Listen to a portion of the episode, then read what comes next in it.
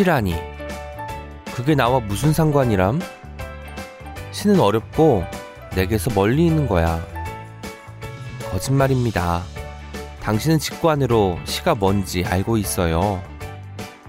혼자 무언가 끼적이는 일, 속으로 두런두런 혼잣말 하는 일, 뻔하게 말고 다른 방식으로 말하는 일, 슬프다고 하지 않고 슬픔이 나를 깨운다 하고 말하는 일. 당신이 이런 적이 있다면, 혹은 이런 상태를 눈치챈다면 당신은 이미 시를 쓰고 있는 거예요. 시는 당신 옆과 뒤, 여기저기에 있습니다. 안녕하세요. 오은의 옹기종기 오은입니다. 박연준 시인님의 산문집 쓰는 기분에서 한 대목을 읽어드렸습니다. 우리가 각자의 방에서 매일 시를 쓴다면 이 세상이 달라지지 않을까? 이 아름다운 질문으로부터 시작된 책은 손끝에서 생각이 자유로워질 때의 기분, 현실에서 만질 수 없는 나들을 모아 종이 위에 심어두는 근사한 기분, 바로 쓰는 기분을 우리에게 전달합니다. 오늘 책이라웃 오은의 옹기종기에 쓰는 기분을 쓰신 박연준 시인님이 함께 하십니다. 시인님의 뜨거운 시사랑과 시 쓰는 일의 놀라움에 대해서 이야기 나눠보겠습니다. 청취자 여러분, 함께 쓰자고 말하는 박연준 시인님의 손짓에 화답해주세요. 예스24가 만드는 책이라웃은요, 매주 목요일과 금요일 오은의 옹기종기와 김하나의 측면 돌파가 격주로 방송됩니다. 목요일에는 저자를 모시고 진행하는 인터뷰 코너, 금요일에는 책임감을 갖고 어떤 책을 소개하는 어떤 책임과, 시작은 책이었으나 끝은 어디로 갈지 모르는 삼천포 책방이 격주로 방송됩니다. 책이라웃에 소개된 도서와 저자 인터뷰는 웹진 채널S를 통해서도 보실 수 있으니 궁금하신 분들은 채널S로 많이 많이 찾아와 주세요. 또 리뷰 올리실 때 해시태그 책이라웃도 잊지 말아주세요. 다운로드와 좋아요는 아주 큰 힘이 됩니다. 팟빵 구독도 꼭 부탁드릴게요. 또 책이라웃에 광고를 하고 싶은 영화사, 음반사, 출판사 관계자분들은 채널S 공식 메일입니다. chys@yes24.com으로 언제든지 메일 주세요. Check it out, check it out, check it out, check it out, check it out, check it out, check it out, check. Check it out, check it out, check it out, check it out, check it out, check it out, check it out, check it out, check it out. 오늘 소개해드릴 책은 넷플릭스 오리지널 드라마 그리고 베를린에서의 원작인 언오소독스, 밖으로 나온 아이입니다. 이 책은 데버라 펠드먼이라는 젊은 여성이 뉴욕 브루클린 윌리엄스버그의 초정통파 유대 공동체에서 탈출하는 이야기를 담은 회고록입니다. 여성에게 출산만을 기대하는 종교 공동체. 고대의 율법을 철저히 따르며 바깥 세상과 완전히 단절된 그곳에서 주인공은 오롯이 자기 자신이 되기를 열망합니다. 결혼과 출산이 의무이고 그 의무의 증거로 여성의 머리를 몽땅 밀어버리는 사람들이 현대 뉴욕 한복판에 살고 있다는 사실이 너무나 놀랍습니다. 그러나 작가를 가로막는 숱한 억압과 편견이 동시대 이곳에서 살아가는 여성의 삶과 크게 다르지 않아 책을 읽는 동안 주먹을 꽉 쥐고 숨을 여러 번 골라야 했습니다. 그러다 마침내 작가가 바깥 세상으로 향하는 문을 발견하고 발을 내딛는 순간 함께 만세를 외치고 말았습니다. 우리는 누구나 자기 자신으로 살 자유가 있다고 말하며 그것을 찾아가는 여정의 지도를 그려주는 언오소독스 밖으로 나온 아이. 지금 바로 예스24 모바일로 만나보세요. 이 광고는 사계절 출판사와 함께합니다. Check it out, check it out, check it out, check it out, check it out, check it out, check it out, check. Check it out, check it out, check it out, check it out, check it out, check it out, check it out, check it out, check it out. 지금 제 옆에 바라지 말 것, 바라려면 오직 스스로에게만 바랄 것이라고 말하는 산문집 쓰는 기분을 출간한 박연준 시인님 나오셨습니다. 안녕하세요. 네, 안녕하세요. 네.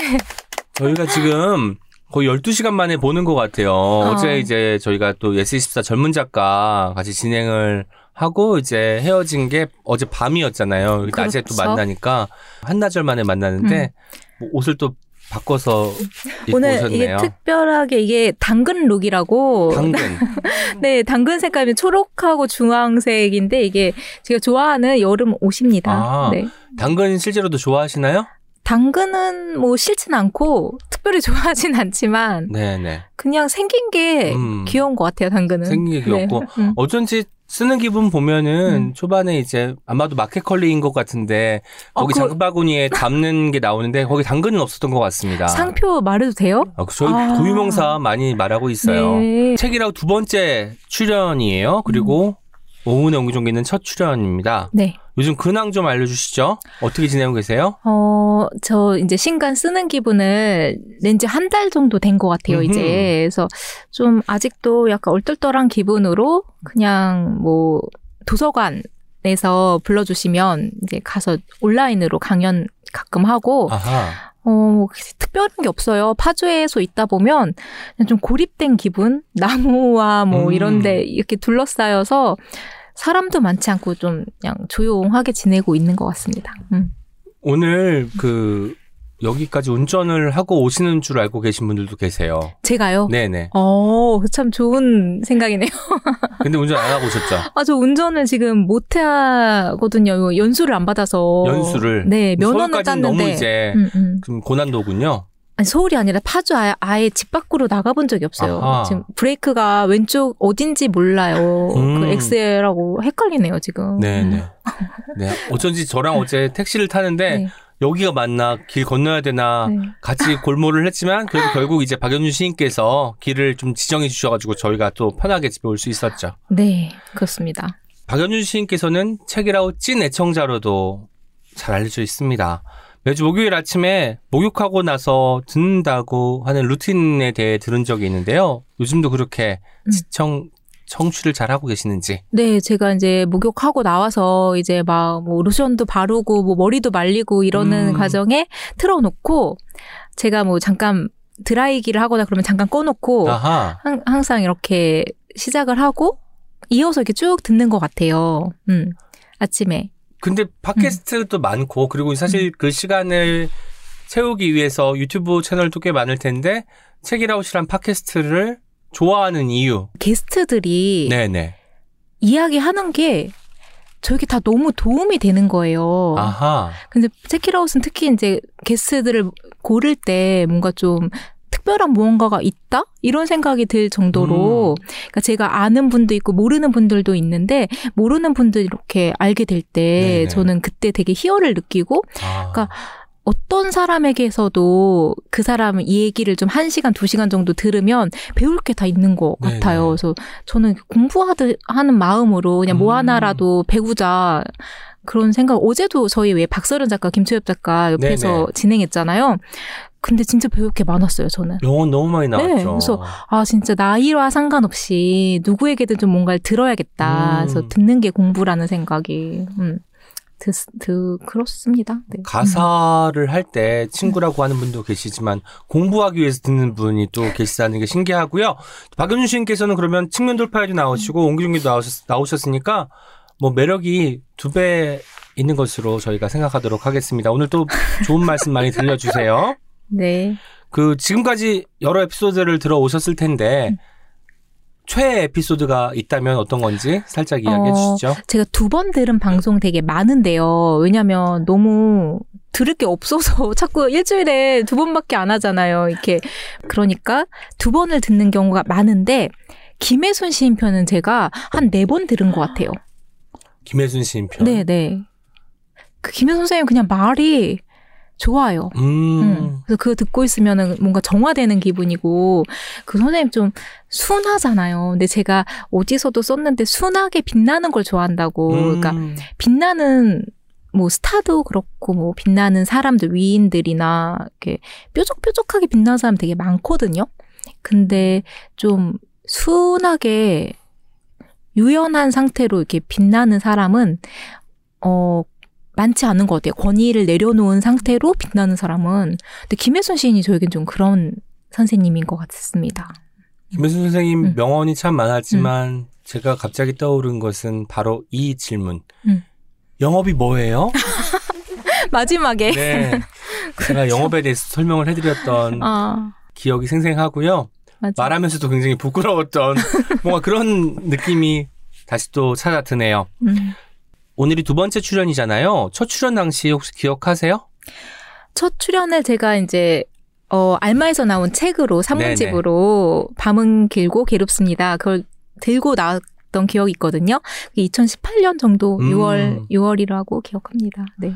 그때와 지금 3년의 시간이 흘렀어요. 그 사이에 이제 팬데믹 상황이 오기도 했는데 박연준의 뭐 일상에서 달라진 점들이 있을 것 같아요. 가령 제가 인스타그램에서 보니까 고양이와 함께 또 사시게 되셨다고도 들었는데 네네. 이름이 당주이기도 하고 어떤 것들이 변했는지 이야기를 좀 들려주시고 당주 이야기도 많이 들려주시면 좋을 것 같아요. 당주요. 너무 귀여워요. 그냥 존재 자체가 뭐 이런 존재가 있을까. 그러니까 저희가 동물을 사랑할 때 동물에게 바라는 게 없잖아요.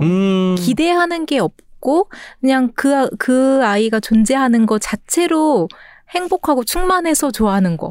네. 왜 아이를 키우거나 뭐 부모님이나 뭐 친구를 만나거나 이럴 때도 사실은 조금씩의 기대가 항상 개입하잖아요. 그래서 속상하고 슬퍼하기도 하고 좋아하기도 하는 건데 동물에게는 그런 게 없는 것 같아요. 그냥 얘가 뭘 해도 예쁘다. 무한 애정을 줄 수 있는 거군요. 네. 뭐 똥을 싸놔도 예쁘고. 네. 그런 거죠. 그래서 고양이를 이제 카페 사장님이 구조해서 어디 입양 갔다가 한번 파양도 되고 아이쿠. 인보도 갔다가 길에서도 생활을 했던 고양이에요. 한 달 정도를 길을 헤매고 그렇게 울고 다녔대요. 얘가. 그래서 그런 고양이를 어떻게 만나게 돼서 제가 사진을 보고 한눈에 너무 끌려서 그냥 데려오게 된 거예요. 제가 어떻게 키워야 되는지도 모르는 상태에서. 묘연인가 봐요. 묘연. 네. 묘연하네요. 네. 네. 파양을 당했다가 어쨌든 파양을 당했기 때문에 길에서 사는 그 생활 때 많이 울었던 것도 같은데 어쨌든 그런 경험들을 몸에 심고 이제 박연준 시인님 댁에 간 거잖아요, 당주가. 네. 그럼 처음에 좀 적응을 잘 못했을 것 같은데 어때요? 조금 지금 이제 한 석 달 지났거든요, 당주가 온 지. 근데 첫 달에는 아주 조그만 소리에도 놀라고 쉴 때도 웅크리고 있고 그러니까 두려워하거나 불안해하는 모습이 훨씬 많았는데 지금은 좀 이렇게 아무 데서나 좀 널브러져 있기도 하고 좀 편안해 보이는 거 그런 게 좀 신기하고 그러니까 저도 고양이를 처음에 좀 어떻게 대해야 될지 모르겠어서 네네. 걱정이 있었고 고양이도 얘가 믿을 만한 사람인가 그거를 아마 서로 맞춰가는 시간이 있는 것 같고 지금도 아마 계속 한 1, 2년은 더 넘게 이런 시간을 쌓아야 될 것 같아요. 그렇군요. 네. 어쨌든 당주가 집에 온 것이 지난 3년 동안에 가장 커다란 일이라고도 말할 수 있겠네요. 그렇죠. 제가 어떻게 얘가 나에게 왔을까?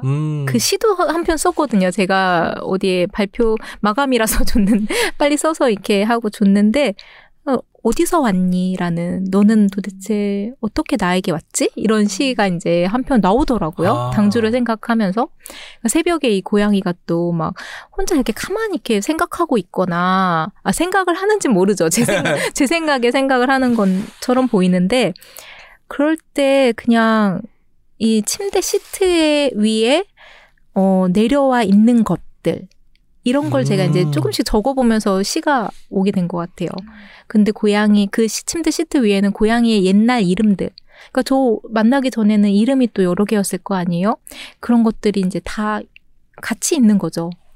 쓰는 기분에서 보면 내가 좋아하는 것들, 사랑하는 것들을 써보는 그런 걸 시키잖아요. 그리고 거기서부터 글이 시작될 수 있다고 이야기를 하는데, 여러분, 거짓말이 아니고 산 증인이 필자가 실제로 그렇게 하고 있다는 걸 보니까 이 쓰는 기분이라는 책이 글쓰기를 주저하는 많은 분들에게 도움이 될 거라는 확신도 들었습니다. 발레는 아직도 여전히 하고 계시는 거죠? 발레는 수양이기 때문에 꾸준히 수양? 계속 꾸준히 열심히 그냥 계속 하는 거. 발레 영상을 종종 업로드 하시잖아요. 저는 그걸 누가 찍어주는지 모르겠어요, 대체. 왜냐면 너무 구도가 한 명이 정말 고정된 상태로 찍지 않으면 불가능하고 실제로 거기 선생님이 찍을 수는 없거든요. 보면은 선생님은 말씀하시고 돌아다니는 게 보이기 때문에 어떤 분이 발레 영상을 찍어주시죠? 아, 선생님입니다. 그러니까 저희가 아하. 파주고 이렇게 서울은 발레 학원에 사람이 막 많잖아요. 네네. 근데 저희는 지금 성인 발레 딱 2명 있어요 지금. 그래서 2대1 수업을 하고 한 상태로는 좀 오래 3년 넘게 하고 있기 때문에. 지금 또 새로 누굴 받아도 약간 그 좀 레벨이라고 해야 되나? 아. 안 맞을 수 있거든요. 그래서 네네. 그냥 2명이 계속 가는 거예요. 그 새로 들어오는 사람 없이. 네네. 그러니까 선생님이랑 더 친해지고 선생님이 직접 찍어주시는데 이제 키가 되게 크셔가지고 너무 좋아요. 저는 높이서 저를 아주 날씬하게 찍어달라고 요청하거든요. 네네.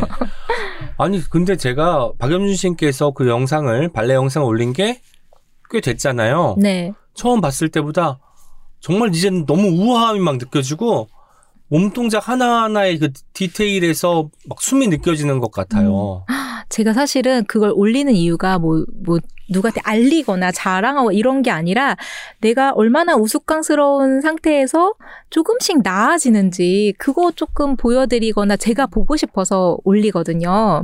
근데 한 몇 년 전 거와 지금 동작은 크게 다르진 않아도 조금은 달라지거든요. 근데 그런 게 좀 신기하잖아요. 이게 티가 막 나는 맞아요. 그런 분야가 아니라서 기계체조 같은 경우는 뭐 공중에서 몇 바퀴 도느냐에 따라서 이제 아 기량이 늘었구나 하지만 발레는 동작들 하나하나의 그 디테일하고 네. 섬세한 어떤 요소들을 지켜봐야만 변화한 걸 알 수 있으니까 아무래도 더 변화를 알아차기가 쉽지 않은 것 같습니다. 아, 오은 씨는 한번 발레를 시키면 어떨까 제가 지금 상상을 해봤는데 집에 밀린 빨래부터 하겠습니다.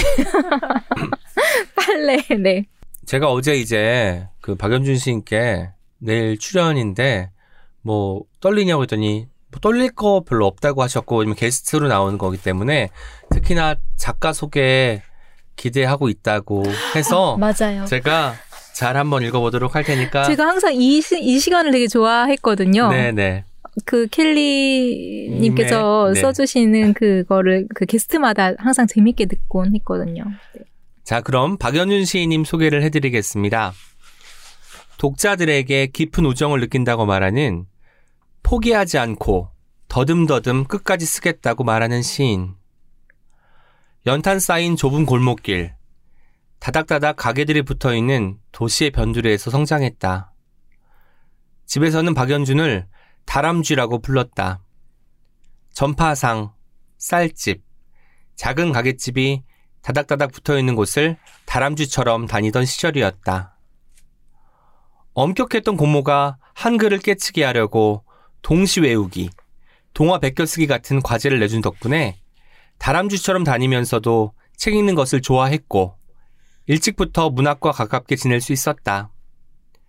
장래희망은 라디오 DJ였지만 뭔가를 늘 끼적이는 게 일상인 학생이었고 12살 때부터 오랫동안 장구경을 좋아했다. 박연준은 자신의 20대를 언제나 세상에 화가 나 있었던 시절로 기억한다. 생활고로 가리지 않고 일해야 했고 삶은 퍽퍽하고 힘들었다. 일을 하고 밤이 되면 작은 방으로 돌아와 엎드려 시를 썼는데 시를 쓰고 나면 그제야 살 것 같았다. 자다가도 뭐가 떠올라 써야 했던 그 시절. 그는 공책을 옆에 두고 잤다. 일어나면 쓰던 시를 고칠 생각에 두근거리며 잠에 들었다. 그렇게 2-3달마다 한 권씩 두꺼운 공책을 채워나갔다. 그리고 2004년 중앙신인문학상에 시 얼음을 주세요가 당선되어 등단했다. 좋아하는 걸 하는 것보다 하기 싫은 걸 안 하는 게 더 중요하다고 말하는 사람. 박연준은 자명한 객과 인간이다. 추위를 아주 많이 타고 엄살이 무척 많다. 좋아하는 사람들은 패배를 아는 사람들. 이기는 삶을 살 수도 있겠지만 굳이 안 그러고 지는 사람들이다. 분방하고 충동적이지만 동시에 수련과 수양을 좋아하는 타입. 속이 편치 않을 때는 언제라도 나무를 보곤 한다. 끝내 시 속에서 인생을 탕진하고 싶다. 오, 너무 감사합니다. 저 왜 남의 뭔가 인생극장 본 것처럼 뭉클하죠? 다람쥐가 별명이었어요. 지금도 약간 다람쥐 느낌이 있어. 그리고 다람쥐가 발레 할 것 같잖아요. 꼭. 아, 그게 약간의 뭔가 이렇게 와전된 소문인데요. 어린 시절의 다람쥐 같은 건 아니었고요.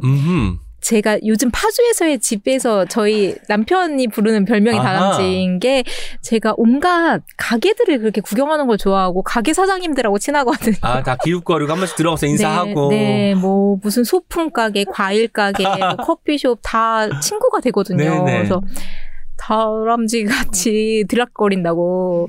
그래서 다람쥐고, 어린 시절에는 잘 집 밖을 잘 많이 못 나가고 그냥 집에 있던 되게 내성적인 그런 아이였어요. 그래도 고모 덕분에 한글을 일찍 깨치고 이야기의 재미에 푹 빠져든 것도 사실 같네요. 아, 그게 지금 생각하면 조기 교육이었던 것 같아요. 그 말하자면 그냥 의미를 깨치기 전에 네네. 동시를 그냥 넣은 거죠. 그러니까 아마 운율 이런 것들은 좀 일찍 이렇게 접하게 된 것 같은. 또 동시는 말맛이 굉장히 좋잖아요. 네네. 의성어, 의태어가 많이 쓰이기 때문에 듣는 것만으로도 굉장히 기분 좋아지는데, 아마 그랬기 때문에 문학이란 것이 공부해야 되고 어떤 의미를 찾기 위해서 노력해야 되는 것이 아니라 자연스럽게 음악처럼 흘러들은 것이 아닌가, 그런 생각이 듭니다. 그런 것 같아요. 네, 맞아요. 그렇게 동시를 들으면서 자란 아이가 이렇게 훌륭한 시인이 되었습니다. 장래희망이 라디오 DJ였어요? 네, 제가 초등학교 때 되고 싶은 게 딱 두 가지였는데, 그러니까 제 어린 마음에 그게 앉아서 뭔가 밖으로 내보내는 평안한 거라고 생각한 것 같아요. 근데 그게 하나는 라디오 DJ, 그러니까 뭐 오늘 날씨가 뭐 어떻습니다, 뭐 여러분 뭐 잘 계시죠 하고 음악을 딱 틀어주는 그 DJ이고, 또 한 가지는 정말 막상막하는데 토큰 가게 주인이 되고 싶었어요. 토큰? 네, 지금 아마 요즘 사람들은 토큰을 모르실 텐데. 저는 모르겠는데. 아, 거짓말하지 마세요. 그러니까 우리 때 뭐 회수권도 있었고 토큰도 있었고. 회수권. 맞아, 회수권 잘 찢어야 돼. 여러분 검색해 보세요. 모르시는 분들 토큰. 회수권. 그러니까 네, 그 이제 버스 탈 때. 네네. 하나씩 넣고 타야죠. 네, 그래서 그 토큰을 뭐 토큰 주세요. 그러면 이제 손만 나오잖아요. 조그만 데서 이렇게. 딱 그거를 돈을 받고 토큰을 내주고, 그 사람이 그렇게 좋아 보이는 거예요. 제 어린 마음에. 그러니까 두 가지가 제 생각에는, DJ와 토큰 가게 주인은 이너피스. 뭔가 마음의 평화를 갖고 있다. 이렇게 생각했나 봐요. 그리고 공통적으로 하나가 더 있는데 둘 다 얼굴을 안 보여줘요. 아, 그러네. 손만 보여주거나 목소리만 들려주거나 하잖아요. 그렇기 때문에 뭔가 나를 다 드러내고 싶지 않은 사람들이 꿈꿀 법한 직업이 아닐까라는 생각이 문득 들었습니다. 그러네요. 나를 숨기고도 싶은데 보이고도 싶고 뭔가를 일부만 보여주고 싶은 거지. 그렇죠. 네. 근데 요즘에도 사실 저는 그렇거든요. 막 밖에 나가서 막 이야기하는 거를 되게 두려워하거나 스트레스를 받으면서 또 가서 또 막 이렇게 소통을 하면 또 감사하고 좋거든요. 두 가지 늘 같이 있어요. 어제도 저희 같이 진행을 했는데 박연준 씨님이 떨린다고 그렇게 하더니 막상 이제 촬영에 들어가자 너무 여유롭게 하시는 거예요. 그래서 아, 저렇게 미리 떨린다고 말을 해야 평정심을 되찾고 자기 자신의 어떤 역량을 발휘할 수 있는 사람일 수도 있겠다라는 생각을 했거든요. 그 두 가지가 다이고, 책을 쓸 때도 저는 항상 나는 이걸 못 쓸 거야라는 마음과 쓸 수 있어 써야 해라는 걸 같이 항상 끝까지 갖고 가요. 아까 제가 소개할 때도 엄살이 많다고 드렸잖아요. 그건 사실이에요. 그러니까 아, 나 쓸 수 있을까? 나 못 쓸 것 같아. 전작만큼 잘 안 되면 어떡하지? 이런 걱정이 뭉게뭉게 피어오르는데, 이 뭉게뭉게 피어오른 걱정들을 다 또 물리치시고 결국은 더 훌륭한 작품을 써내시잖아요. 뭐 훌륭한지는 모르겠지만 어쨌든 끝을 내긴 하고 있죠. 네. 네. 장국영도 좋아했어요? 아, 제가 장국영을 진짜 좋아했어요. 초등학교 한 5학년 때부터인 것 같고. 오, 조숙했다. 그때 저는 홍콩 영화를 봤는지 잘 기억이 안 나거든요. 저는 거의 뭐 하루에 2~3편 본 적도 있고, 홍콩 영화를 비디오 가게에서 항상 빌려서. 네, 우리는 비디오 테이프를 넣어서 이렇게 재생해야 되잖아요. 맞아요. 거기 그래서 뭐 영웅 본색부터 뭐 주윤발 나오는 거, 뭐 도성 뭐 이런 거 다 봤죠. 섭렵했죠, 홍콩 영화를. 근데 걔 중에서 장국영이 제일 마음에 들었어요? 장국영이 너무 아름다운 인간인 것 같은 거예요. 제가 보기에는 그냥 이 사람이 근데 지금도 그건 다름없어요. 어렸을 때 느꼈던 것과 네네. 지금도 똑같은 생각인데 그냥 그 인간이 연기를 하는 거지만 그 연기에서 자기가 배워나오잖아요. 근데 그런 어떤 그 사람의 뭔가 마음결? 이런 것들이 좋고 눈빛이 좋고 뭐 목소리도 좋고 음악도 다 저는 좀 좋아했죠. 네. 사실 시도 마찬가지잖아요. 내가 아무리 나를 넣지 않으려고 해도 알게 모르게 나 자신이 반영이 안 될 수가 없다는 점에서 비슷한 맞아. 것 같고 전 장국영 생각하면 정말 슬퍼 보인다라는 생각을 맨 처음에 했던 것 같아요. 그렇죠. 그리고 장국영은 남자이기도 하고 여자이기도 하고 그냥 중성적인 어떤 그냥 그걸 떠나서 어떤 한 사람 성별을 떠나서 그냥 저는 그냥 너무 좋아해요. 네. 좋아하는데 사실 이유를 물어보는 것 자체가 맞아요. 좀 우문일 수 있다는 거죠. 세상에 화가 나 있던 시절이 20대였어요. 그때 아마 생활고 때문에 내가 다른 꿈이 있지만 일을 할 수밖에 없는 현실 때문에 그랬을까요? 그냥 제가 20대 때는 그런 거로 분노가 있었어요. 왜 나는 나 이외의 것이 이렇게 힘들까? 그러니까 그게 환경일 수도 있고요. 뭐, 가족들일 수도 있고요. 여러 가지가 있을 수 있겠지만, 제가 저 스스로 때문에 보통 이렇게 주변 친구들을 보면, 나는 뭐가 안 되고, 나는 뭐가 힘들고, 이런 것들 고민하는 친구들도 있고, 네. 되게 해맑게 그냥 이렇게 지내는 친구들도 있는데, 저는 그냥 해결이 안 되는 밖에 문제들이 너무 많았던 거예요. 그래서 저는 또 의외로 어떤 문제가 있으면 칼을 뽑아 들고 헤쳐나가야 되는 그런 사람이에요. 그러니까 뭔가 이렇게. 전사같이. 네, 피하거나, 아니면은 이렇게 숨거나 이런 사람이 전혀 못 돼요. 네네. 해결해야 돼요. 뭔가 문제가 있으면 앞으로 나가고, 이렇게 치우고, 다른 곳으로 가볼까? 이런 걸 항상 고민하는 사람이었는데, 저에겐 늘 문제가 많아서 둘러싸여져 있었고, 그것들이 벅차서 늘 동동거렸고, 그 사이에서 그나마 제가 이제 숨을 쉴 수 있는 곳은 시였던 거죠. 그러니까 일상은 너무 힘든데, 마치 영화 속으로 도피하듯이 영화를 보면 다른 세계가 열리잖아요. 네네.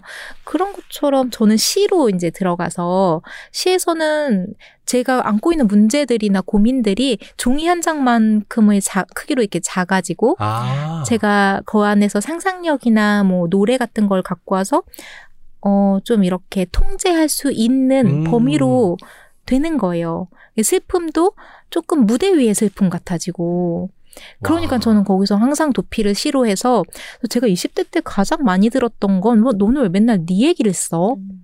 시인들이 같이 시를 쓰는 시인들은 되게 아주 쿨하고 뭔가 다른 이야기를 늘 하고 저는 상상 속의 세계에 빠져들기도 하고 하는데 네, 근데 저는 이제 항상 가족이나 주로 아버지 이야기도 네네. 많이 썼고 나의 어떤 슬픔이나 이런 걸 많이 썼는데 맨날 그렇게 너는 진부하게라고 느껴졌을 수 있겠죠. 근데 네네.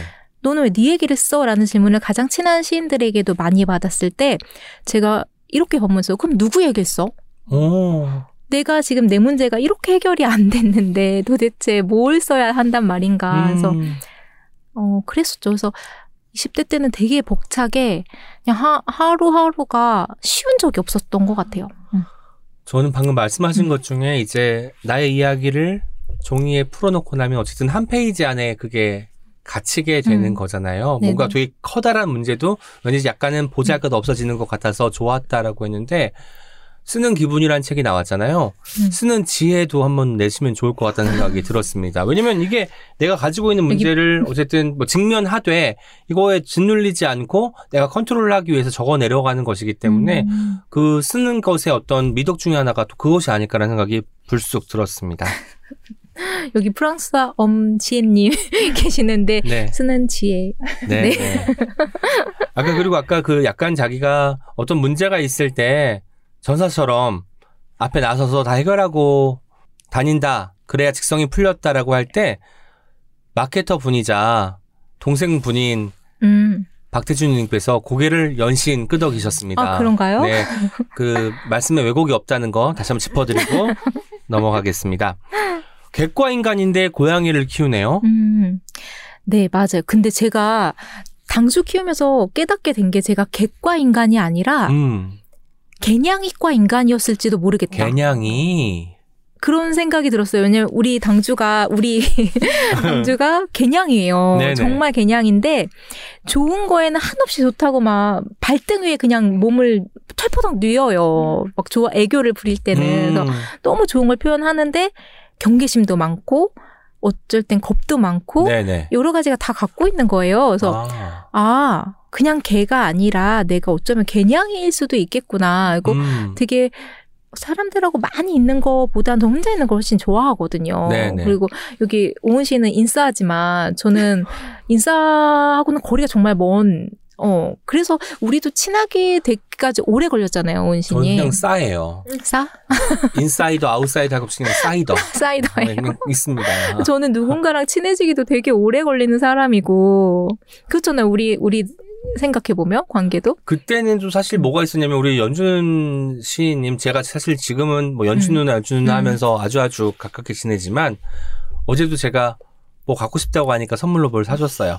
그런데 이런 이야기를 차치하고라도 가깝게 지내지만 제가 2002년도 데뷔하고 2004년도에 박연준 시인이 데뷔했는데 뭐 누나긴 하지만 또 후배라는 것 때문에 약간의 조금 억울하네요. 네. 어색한 시기가 있었던 것 같아요. 그것도 하나의 어떤 요인이 된 것 같고 항상 그때 박연준 시인께서 다른 사람들한테 말할 때 나도 빨리 데뷔한 건데 얘가 너무 빨리 데뷔했어. 그러니까 2년이나 먼저 이 친구가 데뷔를 빨리 해서 이렇게 후배라고 항상.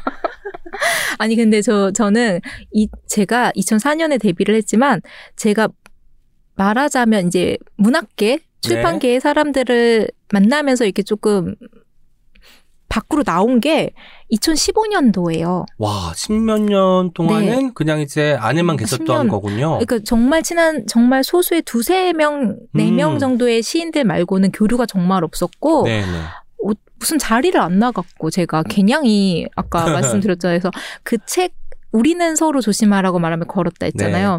제가 그걸로 책 결혼을 하면서 본의 아니게 인터뷰를 많이 했어요. 그러니까 소란이라는 책이 그 전에 나왔는데 2014년에도 책이 나오고도 저는 아무도 찾은 사람이 없었어요, 저를. 근데 조금씩 독자분들이 이제 그 책을 계속 좋아해주고 남자 작가 박연준이라는 사람이 쓴 줄 알고 저는 너무 안 알려져 있고 그때 딱 시집 2권을 냈고 그랬기 때문에 그렇게밖에 안 나오다가 인터뷰나 이런 게 많이 들어왔었어요. 책 결혼. 오히려 저희 남편 때문에 저보다 그 사람이 인지도가 있기 때문에 제가 밖으로 더 불려 나왔죠. 근데 요즘엔 저를 더 많이 찾아주시고 있지만 박연준을 시작으로 같이 사는 분 연락처를 물어보는 사람들도 많이 있을 겁니다. 네, 그래서 제가 그렇게 10년은 안 나왔죠. 아무데도.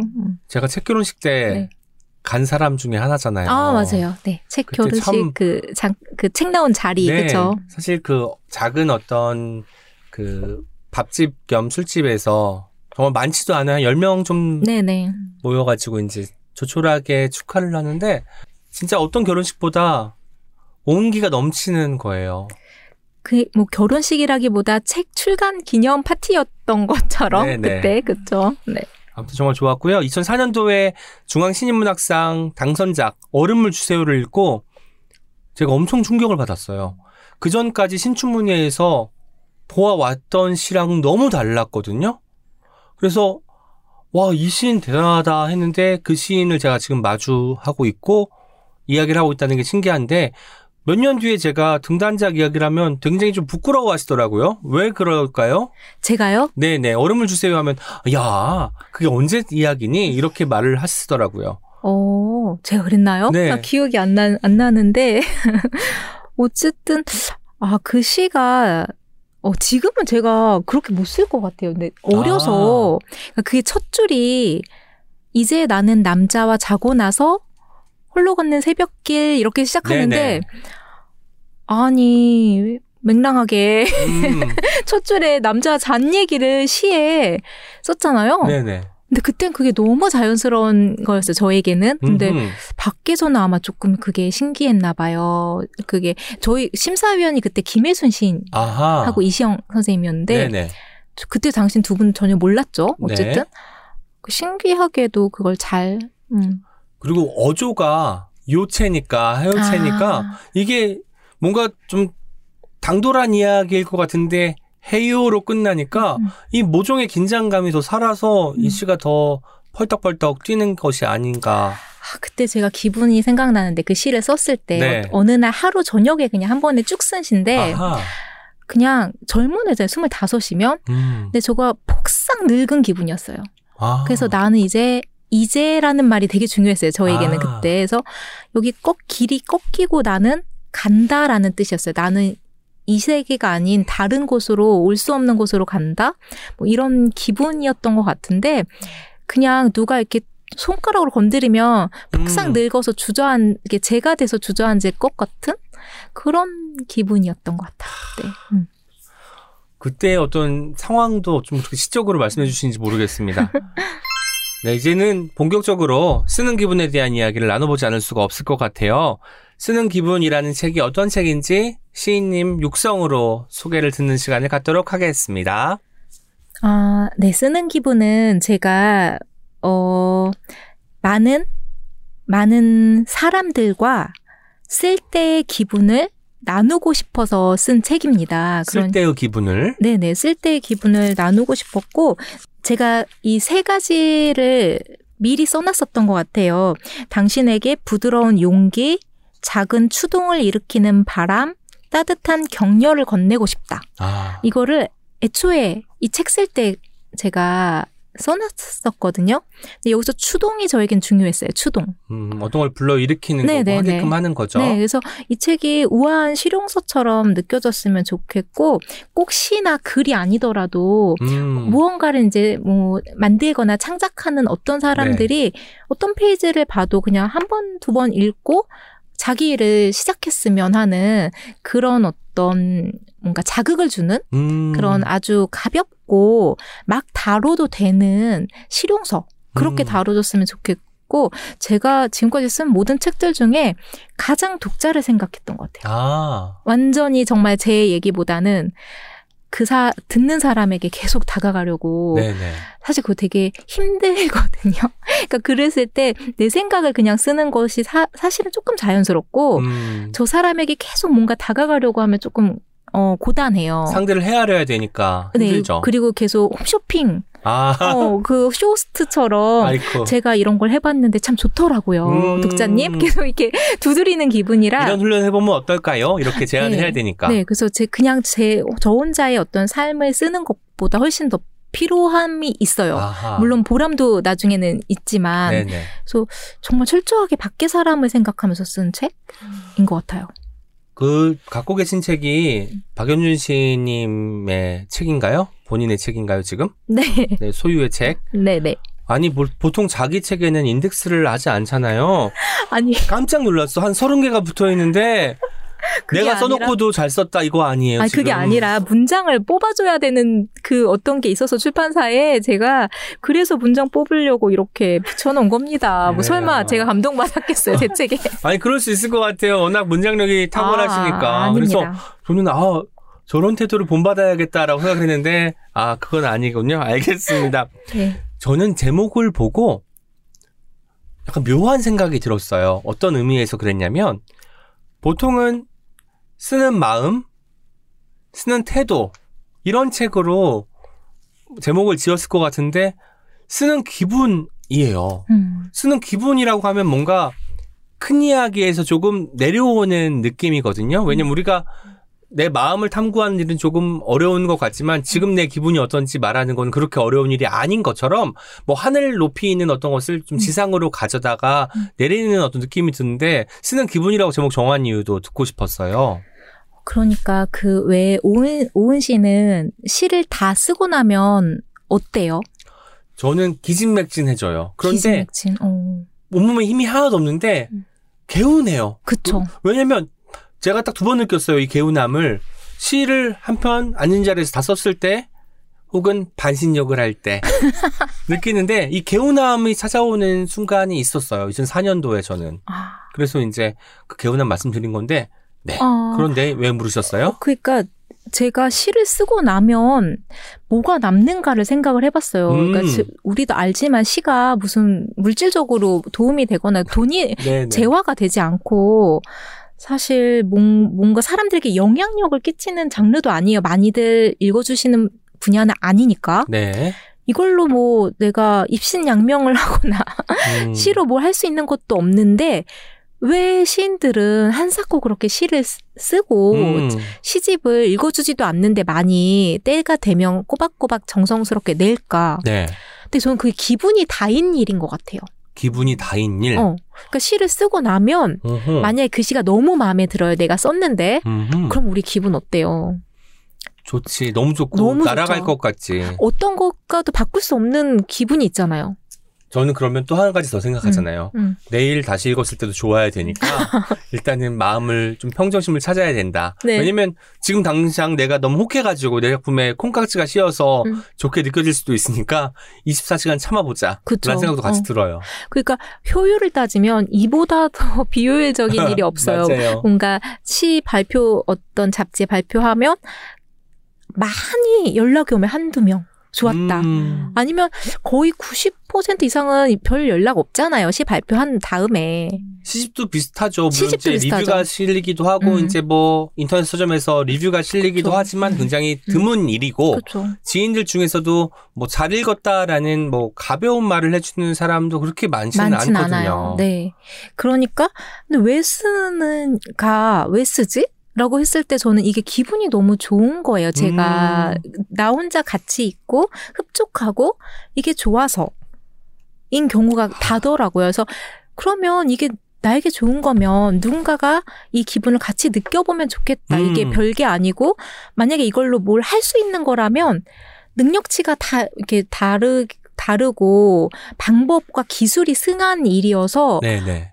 누구나 하기 어려울 수 있어요. 이만큼은 해야지 뭐가 돼. 라면. 근데 그런 거 없이 잘 쓰는 사람도 못 쓰는 사람도 그냥 시를 쓰고 나서 별 연락 없고 달라지는 일 없고 그러면 우리 그냥 이 좋은 기분을 한번 느껴보자. 왜냐하면 우리가 보통 그냥 일상에서 지내다가 너무 좋은 걸 봤거나 아이의 어떤 굉장히 아이의 행동에서 뭔가 감동스러운 걸 봤을 때 우린 시적이다라고 생각하잖아요. 맞아요. 그리고 그냥 지나가다 이거 시 같아.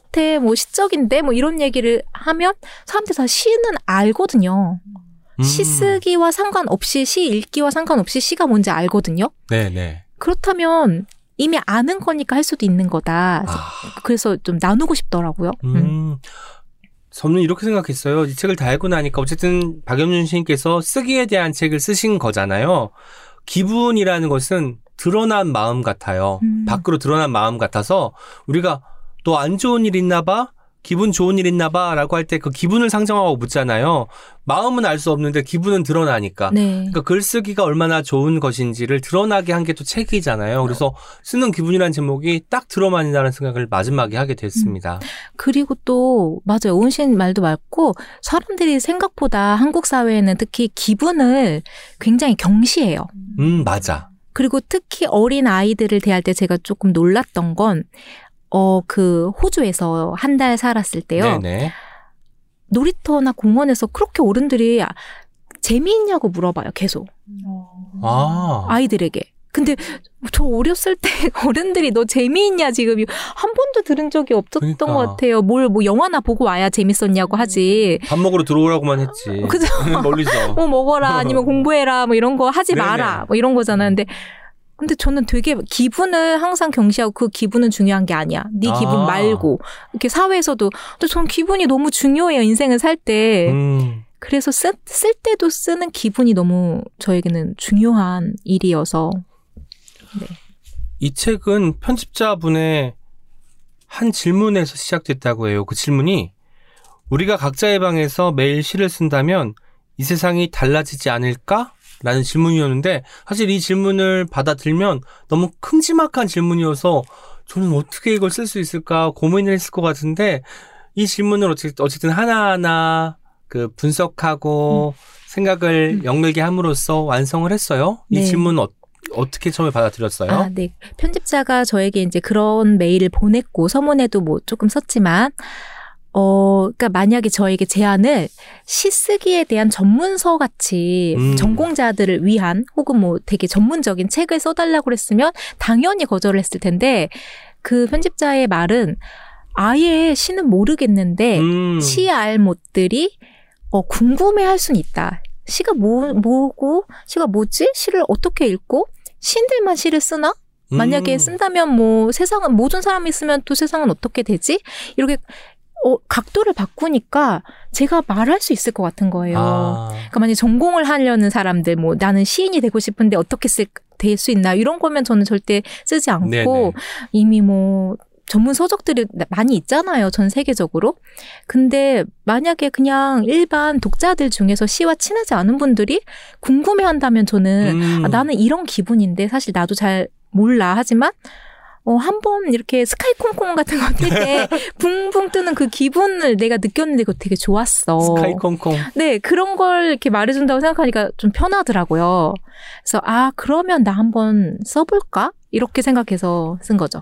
저도 몇 년 전에 글쓰기 책 계약을 한 건 한 적이 있는데 저는 되게 좀 고리타분한지 아니면 기존의 어떤 작법서나 글쓰기 책의 어떤 얽매인 어떤 그 사고가 있어서 그런지 몰라도 뭐 1강 어떻게 써라 2강 뭘 준비해라 이런 걸로 너무 이 공부를 너무 잘하고 많이 한 자의 이게 폐해입니다. 정말. 그래서 도저히 못 쓰겠는 거예요. 글쓰기를 할 때 어떻게 내가 지령을 내리듯이 그리고 뭘 무슨 일가를 이룬 것도 아닌데 뭔가 내가 하는 말이 정답인 것처럼 그 거짓말을 하기는 싫더라고요. 그래서 어렵죠. 서문만 쓰고 못 썼거든요. 그 책은 결국 이제 다른 책으로 대체가 되었는데 박연준 시인처럼 이렇게 영리하게 내가 어떻게 이런 질문에 답할 수 있을까를 골몰했으면 저도 어쩌면 쓸 수 있지 않았을까라는 생각이 드는데 이미 이 책이 나왔기 때문에 저는 쓰지 않은 것으로 하겠습니다. 연습 노트도 있어요. 연습 노트 보고 이제 우리가 뭘 써볼 수도 있게 해놓고 하는데 그건 결과적으로 시쓰기 전과 후가 많이 달라져 있을 수밖에 없다라는 걸 가정하고 내는 숙제 같은 느낌이었어요. 아마도 박연준 시인께서 시를 쓰기 전과 후가 많이 달랐기 때문에 뭐 사람들에게 뭐 손을 내미는 것일 수도 있을 텐데 전과 후가 어떻게 달라졌고 이런 연습을 통해서 어떻게 변화할 수 있는지 이야기를 좀 부탁드릴게요. 연습 문제를 제가 여기다 그냥 이렇게 많지도 않은데 이제 몇 가지 끼워 놓은 건 가끔 저는 이제 20대 때는 어린 아이들 대상으로 글쓰기를 학원에서 가르쳤거든요. 너무 재밌었어요. 네. 그때 아이들. 근데 아이들은 크게 어렵지 않은데요. 뭔가를 쓰거나 뭐 동시를 쓰거나 뭘 시켜도 아이들은 괜찮은데 어른들에게는 좀 되게 막막해 하세요. 안 써본 사람들은 특히 시는. 그래서 구체적인 걸 한번 들여보는 거죠. 이런 것들을 한번 연습을 해보면 어떨까. 뭐 한번 은유법이라면 단어들을 아예 그냥 제안해서 이러한 거를 우리 국어 교과서에 A는 B 뭐 이런 거 배웠잖아요. 내 마음은 호수. 내 마음 호수. 그런 것처럼 뭔가 재밌는 걸 한번 써보라. 네네. 그래서 구체적으로 실질적으로 해보시라고 제안을 한 거고 시를 쓰기 전과 후는 다르죠. 다른데 저는 되게 행복한 상태가 제가 안에 마음에 저는 영혼이 있다고 생각하거든요. 영혼이 있죠. 영혼의 형태와 모양과 결과 그 상태가 밖에 있는 나와 일치할 때 그 모양 그 내가 갖고 있는 영혼과 지금 내 상태가 바라는 영혼과도 일치하고 그게 이게 합의를 이룰 때 행복하고 평안하다고 생각을 하거든요. 근데 시를 쓰면 그게 잠시라도 일치가 돼요. 그러니까 달라지죠. 그게 쌓이면 달라져요. 그래서 제가 20대까지만 해도 저는 굉장히 어두운 사람이었거든요. 근데 순하긴 순한 사람이었어요. 그게 막 이렇게 날카롭고 지독하게 막 변하진 않았는데 그냥 슬픈 아이였어. 그 영화 슬픔이 알죠? 네. 슬픔이 제가 제일 좋아해요. 그런 캐릭터였어요. 제가. 뭘 해도 침무룩하고 네. 항상 이렇게 눈에 친구들이 왜 울고 있어? 안 우는데 근데 약간 이제 항상 이제 그늘이 저를 따라다니는 거죠. 우산처럼. 근데 시를 통해서 그리고 글쓰기를 통해서 제가 긍정할 수 있다. 삶을. 그렇게 바뀐 것 같아요. 그래서 저는 그걸 되게 사람들에게도 뭔가를 그냥 대단한 글을 쓰라는 게 아니라 밖으로 써봐라. 아무거나 일기도 되고 메모도 되고. 근데 그걸 되게 안 하시는 분들이 또 있거든요. 안 해보면. 어른들은 또 생각을 또 많이 하잖아요. 잘 쓰고 싶고 보여지는 것이기 때문에 대충 쓰면 안 되겠다라는 마음 때문에 그런 것 같고, 아이들은 그냥 이제 잡자마자 떠오르는 대로 쓰기 시작하니까 금방 뭐 초고라면 초고가 완성이 되잖아요. 아이들은 어떤 거에도 잘 부담을 안 가지니까 그냥 하는 거죠. 그러니까 아이들은 막 예전에 제가 초등학교 강의를 간 적이 있는데 그때 FTA 막 이런 말 나올 때예요. 네, 네. 아이들은 잘 모를 거 아니에요. 네. 여러분 FTA에 대해서 알고 있는 거 있어요? 나쁜 거예요. 우리나라를 농민들을 아주 옥죄는 거라고 들었어요. 라고 바로 말을 하는 거예요. 근데 어른들은 FTA가 뭐 체결됐을 때 장점 단점을 헤아리고 나는 어느 쪽의 편을 들어야 하며 이런 것들을 생각을 너무 많이 하기 때문에 아무 말도 못하는 거죠. 야고 생각하잖아요. 약자 영어로 뭐였지? F 이러잖아요. 맞네. 그럴 수 있겠다. 그리고 아까 시를 쓸 때 영혼과 나의 외향이 일치되는 경험을 한다고 해서 썼으면 좋겠다라는 말씀을 했는데, 저는 좀 다르게 생각해서, 물론 같은 맥락이지만 저는 사실 내 속엔 내가 너무 많아라는 노래 가사처럼 누구나 다 그런 것 같아요. 그래서 어디 갈 때는 나도 모르게 어떤 가면을 쓰게 되고, 누군가를 만날 때는 잘 보이고 싶으니까 더 애쓰게 되고 하는데, 시 쓸 때는 내가 애쓸 필요가 없는 거예요. 가장할 필요가 없는 거죠. 그래서 어쩌면 가장 투명하게 영혼과 외향이 일치할 수밖에 없는 시간이지 않을까라는 생각을 하게 됐습니다. 네, 그것도 맞는 것 같네요. 그쵸. 여러 가지에 나가 있으니까. 그럼 다시 아까 그 쓰는 기분 다음에 나올 쓰는 뭐였죠? 쓰는 지혜 나올 때 이것도 들어가나요? 이 챕터? 쓰는 지혜는 오은 시인이 쓰는 걸로. 아이고, 저는 못 씁니다. 저는 지혜가 아직 없어요. 엄지에 빼고 없습니다. 네. 이 책 읽고 나서 김사인 시인이 어쨌든 지금 목요에서 지도 교수님이셨잖아요. 아, 네, 이제 은퇴하셨지만 그 전에 엄청 좋아하셨을 것 같아요. 보통 이제 우리 은사님에 대한 이야기를 쓸 때 그냥 감사한다라고 끝나는데, 저는 그 챕터의 글, 그러니까 김사인 선생님께서 어떻게 시를 쓰라는 것이 아니라 시인은 어떤 존재고 시는 어떻게 바라하며 이런 것들을 몸소 보여주셨다는 생각이 들거든요. 이렇게 큰 가르침을 준 분이 계신 것도 너무너무 부러운 일이었어요. 아, 그거는 정말 사실인 게, 제가 김사인 선생님의 수업을 3학년 2학기 때부터 들었는데, 그러니까 3학기를 들은 거죠. 3학년 2학기와 4학년 1년을. 근데 그 3학기 동안 제가 엄청나게 달라졌거든요. 시가. 네네. 근데 거기서 김사인 시인의 이 챕터 안에도 이제 들어있지만, 뭐, 이런 얘기를 해주세요. 수업 시간에. 다른 거 모르겠지만, 종이컵이 앞에 있으면, 이 종이컵과 나와의 사이의 그 관계에 대해서 생각해보자고, 이런 얘기를 해주세요. 수업 시간에. 그럼 내가 종이컵에 대해서 쓰려면, 이 종이컵과 아주 가까워져서, 종이컵과 나 사이에 알이 베어서 그 알이 슬어서 뭔가 이렇게 태어나야 한다. 아하. 근데 이런 얘기를 해주면 두 부류가 있어요. 하품을 하는 아이들이 있고, 저게 무슨 소리야? 선생님 왜 저런 뜬구름 잡고 계시지? 멋있는 척하는 건가? 이런 아이가 있고, 저 같은 아이, 저는 되게 감화를 받아서 그날 이제 종이컵과 알이 베는 시를 쓰는 거죠.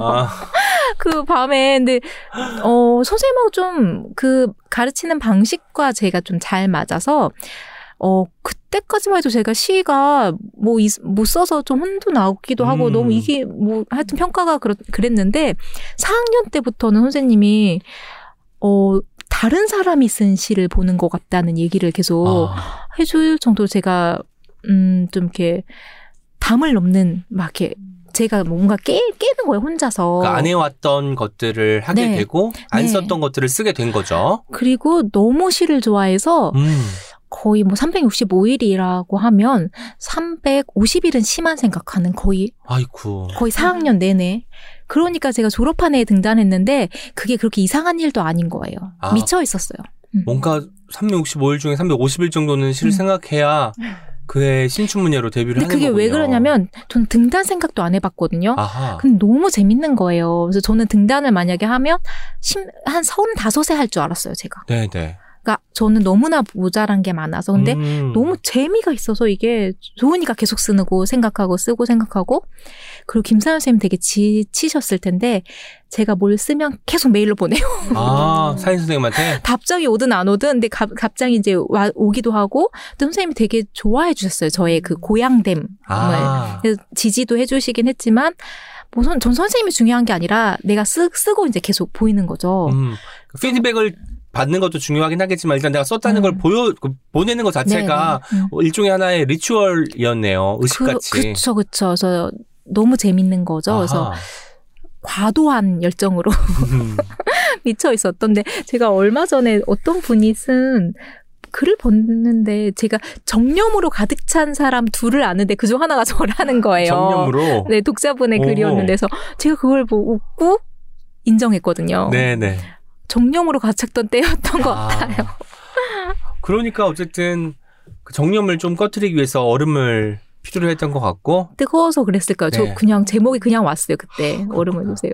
근데 그 얼음도 뜨거운 얼음처럼 느껴졌거든요. 정념을 아예도 다 가리지는 못한 거야. 그 열정이 느껴진 거죠. 아무튼 박연준 시인의 등단작을 또 오랜만에 떠올리니까 다시 또 좋아집니다. 뭐 책에는 뭐 시를 쓸 수 있는 여러 가지 어떤 방법들도 소개해 주지만 결과적으로 다 읽고 났을 때는 이런 느낌이었어요. 시는 뭐 배울 수 없지만 또 배울 수 있다. 시를 가르치는 건 불가능하지만 그래도 가르칠 수 있다. 이런 어떤 뭔가 중의적인 느낌이 들었습니다. 시 한 편 한 편을 어떻게 써야 되는지 지도는 못하지만 시가 무엇인지 시인이 가져야 될 태도는 뭔지 이런 것들을 배울 수 있다는 거겠죠? 네, 맞아요. 그럴 수, 가르치는, 이게 기술이 아니기 때문에 사실. 네네.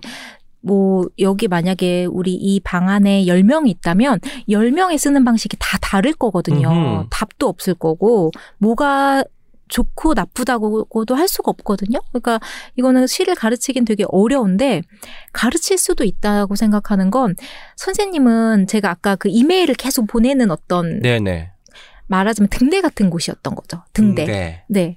그래서 나를 보고 있으면 분명히 피드백이 매번은 아니어도 오잖아요.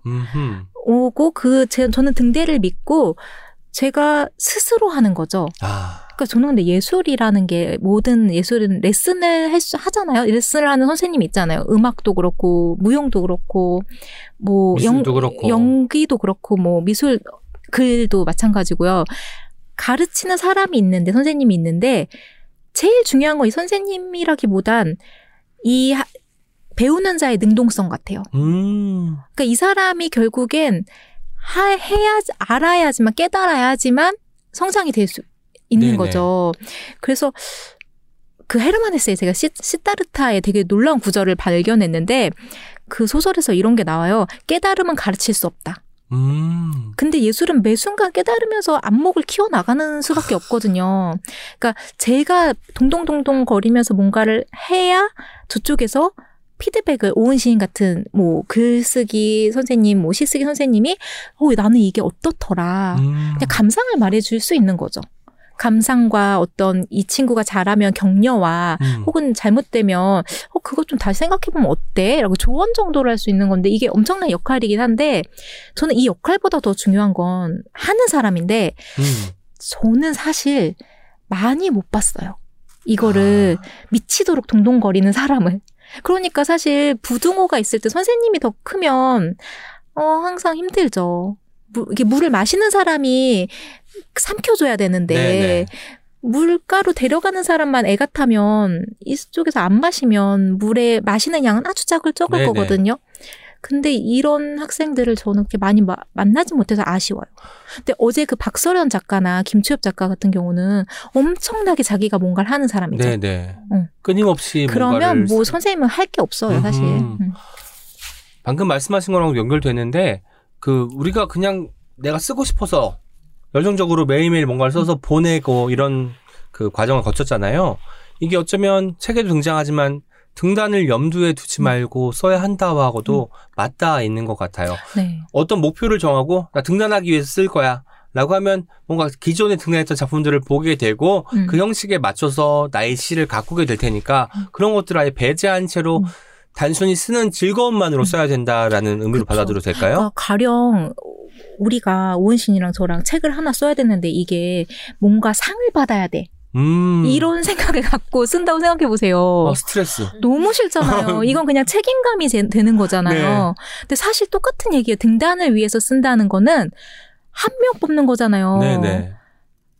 그게 사실 1,000명이 넘는 사람에서 한 명 뽑는 거 저는 지금 다시 하면 떨어질 것 같아요. 어떻게. 저는 예심도 통과 못해요. 저도 그럴 수 있거든요. 이게 어려운 일이고 정말 운도 따라줘야 되고 복잡한 일인데 매 순간 모든 시를 다 그걸 생각하고 쓴다고 하면 얼마나 책임감, 의무감, 지겨움 이렇게 다가오겠어요. 글쓰기가 절대 즐거울 수 없고 좋으려면 무조건 능동성이 저는 결과가 좋으려면 능동성은 필수라고 생각해요. 네네.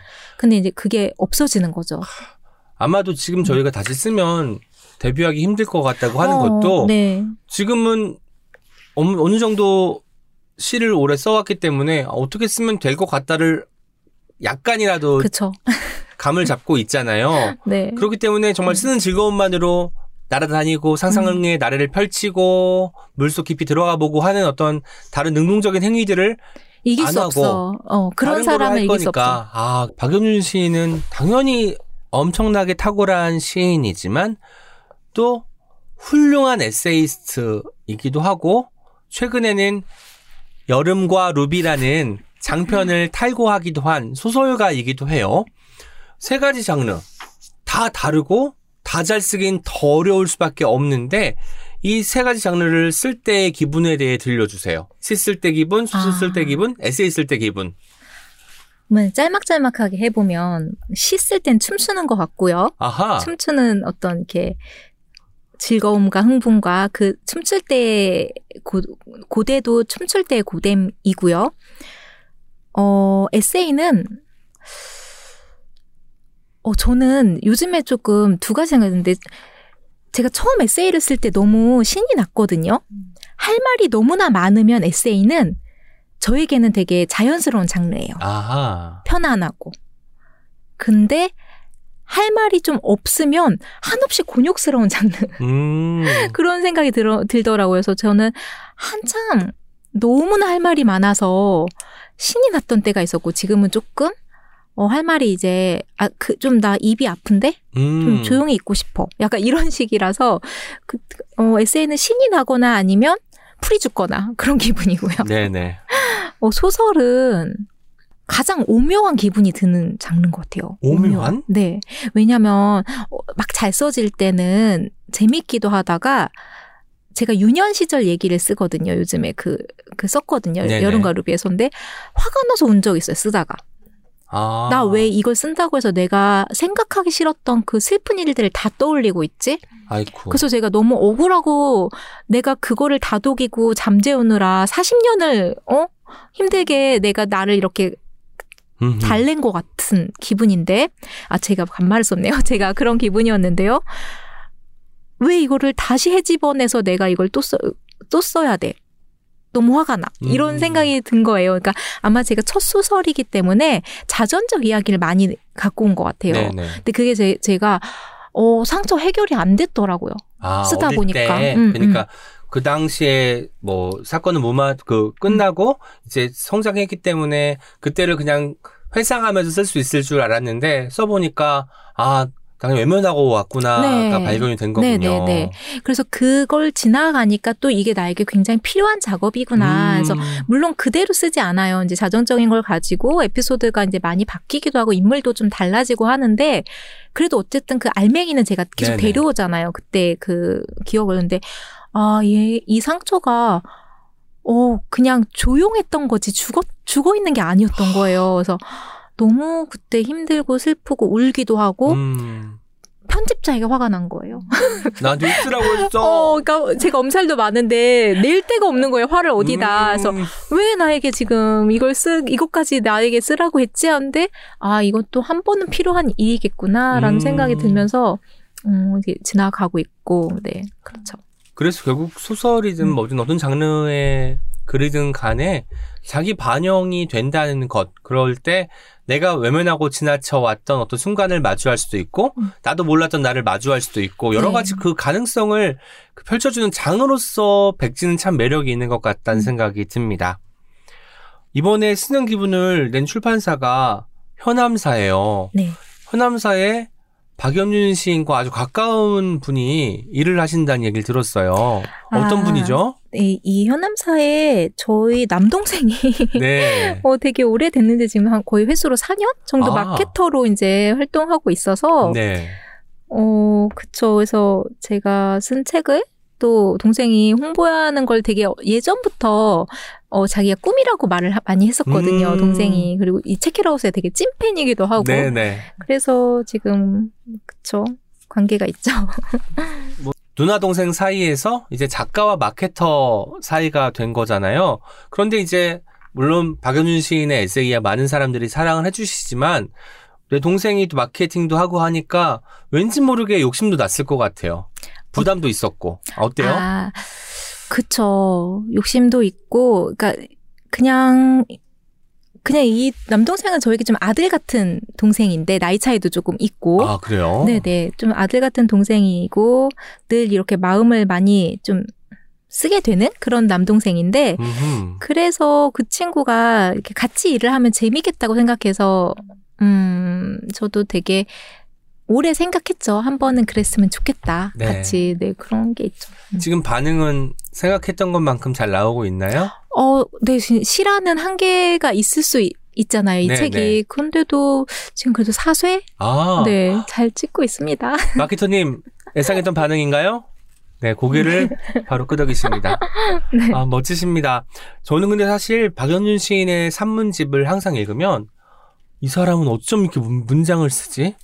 그리고 뭐 좋은 문장이야 무수히 많지만 다른 사람은 쓸 수 없는데 박연준만 쓸 수 있는 문장들이 있어요. 가령 소란에서 제가 자주 말을 해서 박연준 시인이 말할 때마다 좀 부끄러워하는 문장이 있습니다. 사랑하는 자는 무릎을 꿇는 자가 아니라 무릎이 꺾이는 자다. 라는 문장을 보고 너무 맞는 거야.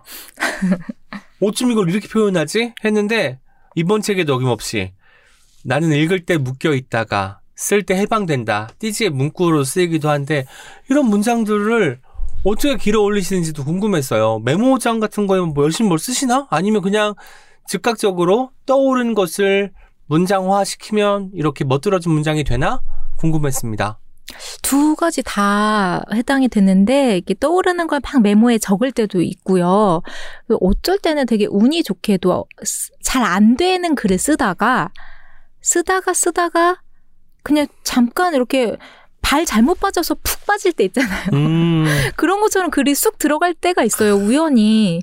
그럴 때는 정말 그냥 이렇게 자연스럽게 나오는데 그러니까 제가 생각하기에 억지로 하는 것만큼 힘든 게 없는 것 같아요. 이 세상 모든 일에 만사에 그냥 뭘 이렇게 됐으면 좋겠다 해서 이렇게 인력으로 끌어오고 하는 거는 한계가 있고 자연스럽게 좀 일이 돼야 좋은 결과가 나오는데 글도 그래서 제가 글쓰기에 가장 필요한 거는 쓰고 싶은 마음. 그러니까 진짜 할 말이 있어서 내가 쓰고 싶은 마음이 들면 쓰기가 좀 좋은데 네네. 우리는 보통 많이 써야 해서 이제 마감 앞에 맞아요. 그렇게 쫓겨서 쓰잖아요. 많이 그렇죠. 그 자연스러움이 서문에도 이건 두 번째 쓰는 서문이다라는 네네. 부분이 나오잖아요. 그러니까 처음에는 이제 마감이 임박해서 뭐라도 써야 되니까 쓴 건데 생각해보니까 그때 자연스러움이 좀 빠져있었던 것 같아라고 해서 다시 쓰셨는데 그게 네. 또 서문이 된 거잖아요. 어깨에 힘이 엄청 들어가서 거창하고 딱딱한 문장이 나와서 헛웃음이 나올 정도의 서문이 하나 있어요. 그래서 그걸 파기하고 나 진짜 망했다. 소문이 망했다 하고 이제 그 다음에 그냥 탁탁탁탁탁탁 치면서 쓰면 훨씬 더 좋은 서문이 나오더라고요. 그래서 일을 효율이 좀 떨어지죠. 2배로 하는 건데 항상 2번 써요. 저는 서문은. 처음에는 힘이 들어간 채로 두 번째는 우리 김하나 작가님의 힘 빼기의 기술도 네. 있지만 힘을 뺀 채 그냥 일단 뭘 써놨으니까 큰 부담은 없잖아요. 어쨌든 네. 스페어가 있으니까 내가 써보고 싶은 대로 써보자. 좀 정말 느긋하고 유연하게 쓸 때 그 글이 보통은 살아남게 되는 것이군요. 맞아요. 저도 좋은 팁을 하나 얻었습니다. 이제 다시 또 다음 이야기를 해야 될 것 같아요. 지금 저희가 쓰는 기분 이야기를 많이 했는데 이 쓰는 기분 그러면 어떤 분들이 읽으면 가장 좋을까요? 뭐 시가 뭔지 궁금한 사람부터 시작해서 시라는 장르가 좀 협소하다고 한다면 그냥 쓰는 것에 재미를 붙이고 싶은 사람 모두에게 읽어도 괜찮겠다고 말해도 될까요? 네, 물론 그렇고요.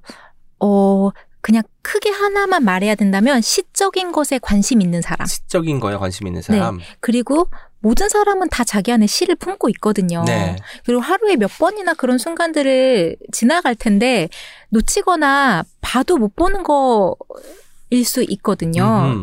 그러니까 저는 시를 쓰는 게 시라는 장르가 종이에 쓴 시만 시라고 생각하지 않아요. 네네. 절대. 그냥 어떤 아이와 내가 뭐 이렇게 뭐 저녁에 밥을 먹고 잠시 끌어안고 있는 어떤 한 순간. 혹은 제가 고양이와 새벽에 이렇게 둘이서 조용히 침대에 엎드려 있는 순간. 그게 어떤 한 편의 시보다 못한 시가 아니거든요, 결코. 그런 시적인 순간들에 관심이 있고 그런 것들을 좀 떠올려서 뭔가를 써보고 싶기도 하고 그런 사람들 혹은 뭐 창작에 관련된 어떤 일을 한다면 누구라도 뭐 관심 있게 볼 수 있는 책이라고 생각합니다. 이런 태도 때문에 뒤에 이제 그 책의 뒤편에 보면은 모과 모임이 등장을 하고 뭐 자기가 써온 작품을 서로 읽고 이야기하는 자리가 또 보여지고 그 뒤에는 또 임소라 시인과의 대담이 또 마련이 돼 있잖아요. 네. 이런 걸 보니까 박연준 시인은 늘 수평적인 관계로 어떤 이야기들을 주고받는 것 같다는 생각이 들었어요. 뭐 내가 가르치는 사람이다라는 정체성보다는 함께 이야기 나누고 싶다라는 마음이 크고 그렇기 때문에 나의 일상도 소중하지만 다른 사람의 일상도 소중한 거고 내가 받아들이는 빗살만큼 상대의 빗살도 밝고 아름답다는 것을 인정하는 사람이 아닐까 싶은데 실제로 그런 모임이나 강의 자리에서도 그런 태도를 유지하시는 건지 궁금합니다. 네, 그렇죠. 그래서 사실 제가 다른 어떤 강의보다 시창작 수업을 할 때 부담이 많이 되더라고요. 몇 번 해본 결과. 그러니까 시를 또 제가 뭐 가르친다고 가르칠 수 있는 장르도 아니고 그릇도 작고 해서 몇 번을 해보고 계속 고사했어요. 네네. 그런 시창작 강의는 오히려 산문 창작이 훨씬 에세이가 재미있더라고요. 근데 이제 시는 조금 더 완성도를 또 논해야 할 때가 있잖아요. 우리가 뭔가 네네. 응모작을 뭐 공모전에 내야 되는 그런 시들이나 아니면 그런 수업에는 등단을 오래 준비한 친구들 오거든요. 그러니까 저랑은 좀 이렇게 결이 안 맞는다는 생각이 들었고 그런 자리에서 만난 친구 두 명과 제가 또 아는 쓰고 있는 걸 좋아하는 사람 딱 세 명을 제가 셋은 그렇게 친하지 않아요. 이렇게 점지 그냥 골라 이렇게 선택을 해서 이야기했어요. 같이 시를 한번 써보자. 한 달에 한 번. 그래서 같이 합평이라고 그러면은 좀 딱딱하고 나는 다른 시인들처럼 등단을 위한 어떤 등단을 잘 시켜주는 선생님들 있거든요. 그런 능력은 없는데 그냥 시쓰기의 즐거움을 같이 나눌 순 있고 근데 저는 그 친구들에게 계속 그 얘기를 해요. 공모전에서 당선될 생각만 하지 말고 그거는 그냥 모이면 한번 내볼까 이런 마음으로 하고 그냥 자기 인생에 책 한 권을 내고 싶다는 생각으로 원고를 모으라고 저는 늘 얘기를 해요. 누구든지 되게 그게 귀한 원고가 되면 책을 낼 수 있잖아요. 어떤 사람이든 작가가 될 수 있고 시인이 될 수 있거든요. 그래서 저는 그러니까 한두 편을 어디에 내서 꼭 상을 타려고만 하지 말고 그냥 정말 자기 이야기를 많이 모아놓으면 그건 너무 귀한 원고라면 그게 독자들이 없을 리 없거든요. 네네. 저는 그걸 항상 얘기해요. 이 책의 4부에 보면 거기에 대한 내용이 담겨 있는데 제가 4부 읽으면서 정말 계속 뭉클한 채로 읽게 되더라고요. 이런 마음들을 이렇게 다독이는 태도가 박연준 시인에게 있었구나. 또 편지글 같은 거 보니까 이런 편지를 받는 같이 쓰는 동료라면 얼마나 행복할까라는 생각도 들었습니다. 저한테는 한 번도 안 써주시더라고요. 네.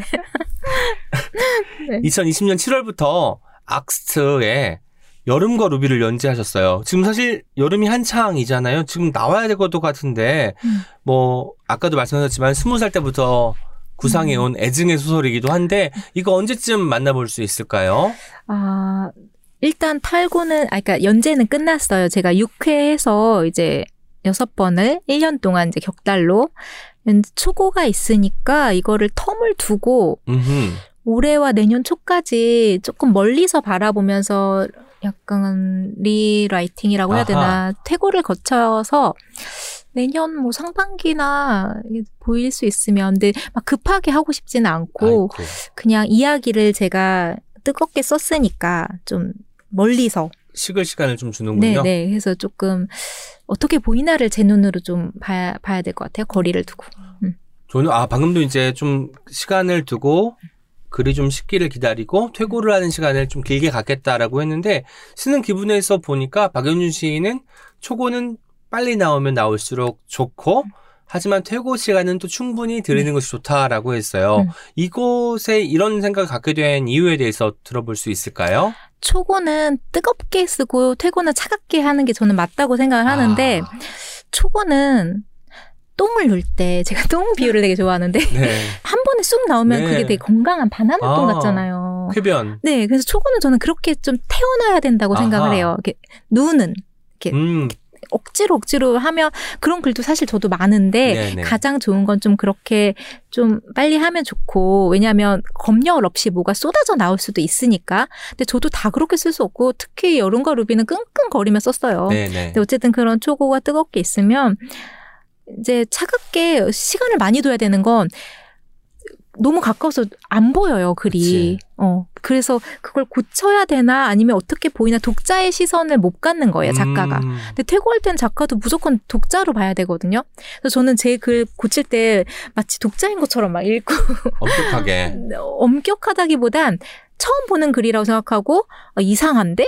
그러면 이제. 엄격한 거지. 왜냐면 독자들은 사실 이 사람한테 어떤 개인적인 어떤 애정이 없는 이상 그냥 신문기사 읽듯이 이렇게 읽을 수도 있잖아요. 그러니까 네네. 어쩌면 가장 엄격한 게 좀 독자분들 같더라고요. 아, 그런가요? 네, 맞아요. 사실 근데 저도 그러려고 해서 그런 게 아니라 모든 책을 읽을 때 사실 독자인데 항상 조그만 자 하나가 뾰족하게 나온 독자.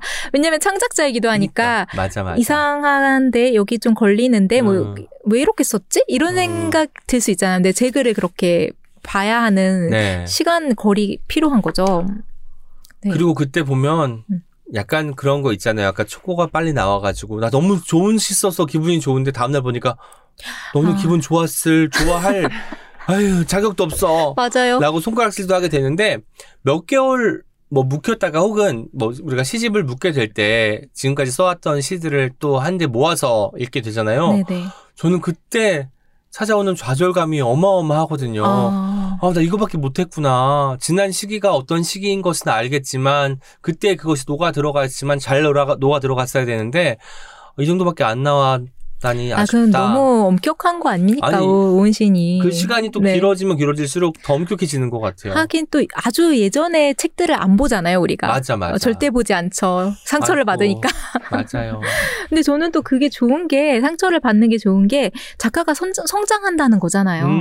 그러니까 그게 지금도 좋으면 10년 전의 글이 좀 이상한 거 아닌가. 바뀌고 좀 성장하면 달라 보이니까. 네. 그래도 이제 예전 책이랑 쭉 이어서 보면 내가 관심을 가져왔던 것이 어떻게 변화했는지는 잘 보이더라고요.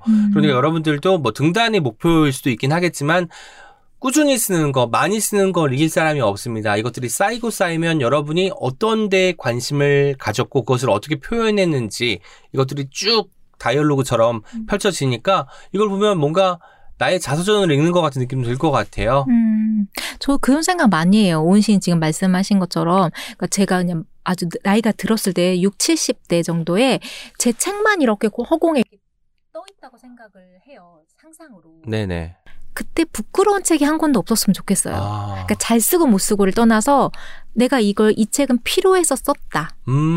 그런 책, 그러니까 책 목록을 저는 제가 나이가 많이 들었을 때 이렇게 책이 떠 있는 상상을 하거든요. 벽 네네. 같은데 이렇게 내가 무슨 책을 냈는가. 근데 그때 부끄럽고 싶지 않은 거예요. 그러니까. 아이고. 그 생각하면 조금 이제 서늘해지죠. 이렇게 잘하자. 한 권도 허투루 낼 수 없는 거죠, 그러면. 네네. 그쵸. 그래서 아, 오늘 또 여러 가지로 자극이 되는 시간입니다. 네, 오은 씨는 또 오늘 빈 벽에, 흰 바람벽에 이렇게 책들 띄워놓나요? 몇 권은 탈락할 수도 있습니다. 네. 이제 옹기종기 공식 질문 드리도록 하겠습니다. 책이라고 청취자분들에게 영업하고 싶은 단 한 권의 책이 있다면 어떤 책일까요? 아, 네, 이 질문 제가 항상 들어와서 알고 있고 했는데 네. 제가 저의 선생님 만난 적 없지만 한 번도 만난 적 없지만 늘 내 인생의 선생님이라고 생각하는 사람은 존 버거인데 작곡가한 존 버거의 여러 가지 책이 있는데 저는 글이 안 되든 뭐가 안 되든 삶이 안 되든 항상 그 사람 책을 꺼내보거든요. 네네. 근데 여기 우리가 만나는 곳이라는 책이 있어요. 여기 우리가 만나는 곳? 네네. 그걸 존 버거 그 책이 소설처럼 쓰인 책인데 네. 이야기 그냥 존 버거는 자기의 이야기꾼이라고 늘 말을 하거든요. 이야기인데 죽은 사람과의 대화를 많이 해요. 뭐 처음 앞부분엔 자기 죽은 어머니와 대화가 또 나오기도 하고 그런 이야기를 통해서 저는 되게 삶에서 그 틈 있잖아요. 틈, 균열. 네. 보이지 않는 곳. 그리고 아무도 말하지 않는 것. 그 존버거는 항상 그런 거에 대해 자기가 쓰고 싶었다고 얘기하거든요. 그런 걸 볼 수 있었는데 저는 그곳에 진짜가 무언가가 있다고 생각해요. 아, 그 틈 안에? 네네. 잘 들여다보면? 네네. 그래서 우리가 보라고 이렇게 진열해 놓는 거나 반짝반짝 하는 거나 뭐 사람이든 뭐 무엇이든 그런 게 아니라 보이지 않는 곳에 뭐가 있다. 죽은 사람과의 대화가 가장 좋다. 저도 죽은 사람들이 제 이제 가족들 중에도 있고 한데 대화를 정말 많이 하거든요. 걸으면서. 그때 왜 그랬잖아. 뭐 어땠어? 뭐 이런 거 얘기를 해요. 근데 거기서 되게 뭐가 얻는 게 있어요. 그러니까 그 사람이 정말 나에게 대답한 게 아니지만 내가 그 사람 대답을 상상까지 해서 하는 대화지만 아, 거기 되게 뭐가 있어요. 저도 종종 하는데 그 대화에서 정말 중요한 부분 뭐냐면 내가 나 할 말만 하고 끝나는 게 아니라 대답할 시간을 줘야 되는 거예요. 대화니까 그쵸. 그래서 걸어가면서 내가 이야기하고 또 한동안 들어야 돼요. 그 사람이 어떻게 이야기를 하는지 물론 그 대답도 제가 상상해서 이야기를 하지만 그 시간을 줘야 된다는 게 그 대화의 정말 핵심인 것 같습니다. 맞아요. 지금 오은 씨이 말하니까 제가 깨달았는데 제가 그 대화를 왜 좋아했나 했더니 그러니까 그 사람을 이해하는 시간이잖아요. 그 죽은 맞아, 사람은 맞아. 진짜 대화할 수 없잖아요. 그러니까 제가 그 사람을 마음까지 이해하는 대화를 하고 있었던 것 같아요. 지금 눈가에도 눈물이 살짝 맺히셨습니다. 또 당신도 그러시거든요. 아니, 네, 네. 오늘 책이라도 오늘 옹기종기 녹음 어떠셨나요? 아, 저는 제가 늘 아침마다 듣는 네. 프로그램에 제가 이렇게 또 두 번째나 이렇게 나와서 이야기를 할 수 있다는 게 참 영광스럽고 너무 행복하네요. 네, 광부님들, 네, 잘 즐겁게 들어주세요. 네. 아침마다 듣는다고 하는데, 어제 저랑 박연준 시인이 진행을 했잖아요. 아침마당 같다고 말씀해주신 분들이 몇 분 계셔가지고, 네네. 그 말씀을 또 짚어드리고 넘어가고 싶네요. 마지막으로 청취자분들께 또 인사 말씀 부탁드릴게요. 아, 네, 여러분. 좀 수상한 시절을 계속 지나가고 있는데 뉴스를 볼 때도 정말 끔찍한 이야기들과 뭐 코로나 말고라도 탈레반 정권 뭐부터 시작해서 너무 이상한 시절을 지나고 있는데 그럴수록 우리가 그냥 다른 사람의 말을 들어봤으면 좋겠어요. 근데 그게 잘 듣는 건 책 읽기라고 생각하고 그냥 듣는 건 사람들의 이야기를 또 듣는 거고 그러니까 누군가의 말을 좀 우리가 듣자. 그러면 좀 이런 끔찍한 뉴스 같은 일은 안 일어날 것 같은데 그래서 많이 다른 사람에게 귀 기울이는 그런 시절을 보냈으면 좋겠습니다. 네. 네. 잘 듣기가 책 읽기라고 말씀하시는 그리고 쓰는 기분이 얼마나 소중한지 직접 느껴보라고 말씀하시는 박연준 시인과 함께한 오은의 옹기종기였습니다. 여러분 고맙습니다. 감사합니다. Check it out, check it out, check it out, check it out, check it out, check it out, check it out, check. Check it out, check it out, check it out, check it out, check it out, check it out, check it out, check it out, check it out. 우리에겐 저마다의 주머니가 필요하다. 그 주머니엔 인생을 값으로 사는 자기만의 무엇이 들어있을 것이다. 그걸 낙이라 고쳐 말해본다.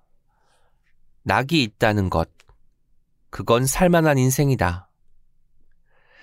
살만한 인생에 대해 이렇게 분명하고 멋있게 설명하는 글이라니 참 좋죠?